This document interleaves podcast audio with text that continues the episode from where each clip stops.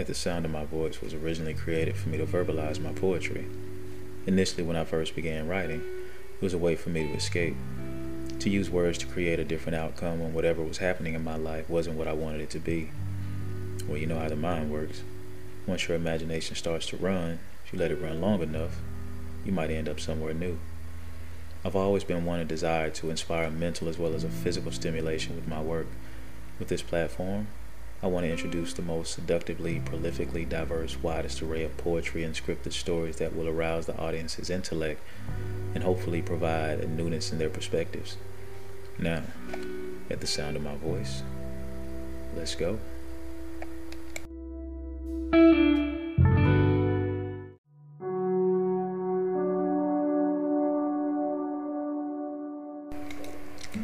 Somewhere there is a woman that is very unhappy feeling unfulfilled and missing something. Her mind wonders why she feels that way constantly. They say that you shouldn't keep an idle mind. This woman has no intentions on doing anything malicious to try to alleviate the feelings that she has, but she has become increasingly inquisitive about the possibility of something different. Usually, she wouldn't indulge or entertain conversations with guys trying to establish a certain relationship with her, but now she's a little more open to listening. It started out as ignoring, then it got her attention. It seemed to stay on her mind now, even when she got home. She found herself not only thinking of accepting more of the conversation, but also thinking of how she could ask for more of it without really asking. Somewhere there is a man that is not satisfied with just his woman. He has had some success and his finances have consistently increased over time. So he showers his woman with what he feels that she deserves and more. His pride has grown along with his appetite. His woman, although she feels like home to him, he feels that she no longer fulfills all of his needs. Other women have come to his attention. What used to be a laughing matter or a stupid idea is now not such a bad idea. He's even confided in some of them about his issues at home in order to get them to understand why he is so flirtatious. To some degree, it has worked. Then he meets this woman who initially seemed to be happy at home, that would just laugh off or wouldn't even give him the pleasure of the types of conversations that he tried to initiate with her. Her looks and her body had him wondering what it would be like to have her. He felt like she would be quite the prize if he could get to her. On a very random day, she responds. He advances more to test the waters. They both knew how inappropriate the nature of their conversations were, but thought of it as just passing the time at first.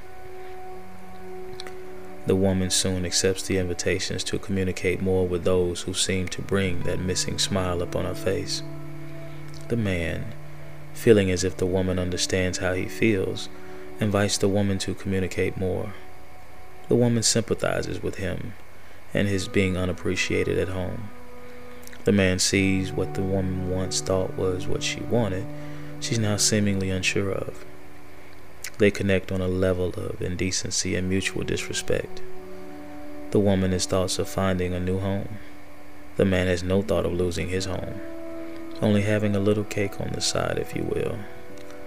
Although nothing sexual has happened, they both know that that's all that's left to happen. The woman begins to feel that there is more that she's missing at home. Now she begins to feel the man's story as her own. The extra that she puts forth, the better she would be if she just left the situation at home. And even if she didn't be with the man, just the breather of not feeling so tied down would be a relief as it once was. She found herself finding ways to communicate with others more until one day she realizes that she shouldn't have to. As the story goes, she leaves her man for greener grass. She embraces the freedom. The man experiences some issues, but nothing serious enough to want to lose his woman. Sometimes it takes losing what you thought you no longer wanted for you to remember that it was what you needed. Everyone doesn't always lose, and everyone doesn't always win. The woman in the story later realized that she actually had what she needed in her man already. The attractions to the outside didn't outweigh the future of what could have been had she stayed. The man eventually experienced some heartache of his own. He didn't lose his woman, He lost one of the women that he inevitably fell in love with. She became tired of being only a random phone call filled with empty promises. His heart fell, but his eyes opened to his home once again. He saw his woman in a new light. She glowed. She was beautiful to him once again, but she no longer saw him the same. She didn't leave, but she didn't feel like with him was home anymore. She tolerated and smiled as if it was paradise, but inside she hurt deeply. For the sake of their family, she, as many women do, took her stripes and continued on, never knowing that even though he's home more now, how long he would be, or if he's really there. Then one day, while crying, she's approached by a man that dries her tears with his smile.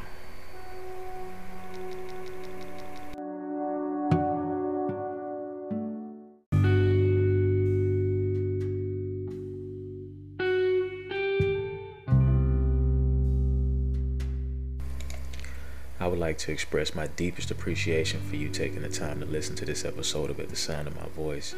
If you have any questions or feedback, please feel free to leave a voicemail, a comment, or a review.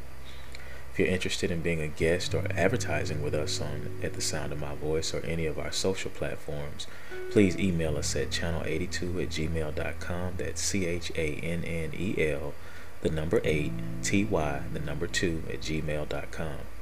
You can also follow us on Instagram at at underscore the underscore sound underscore of underscore my underscore voice for even more content and updates. And stay tuned for our merch coming very soon.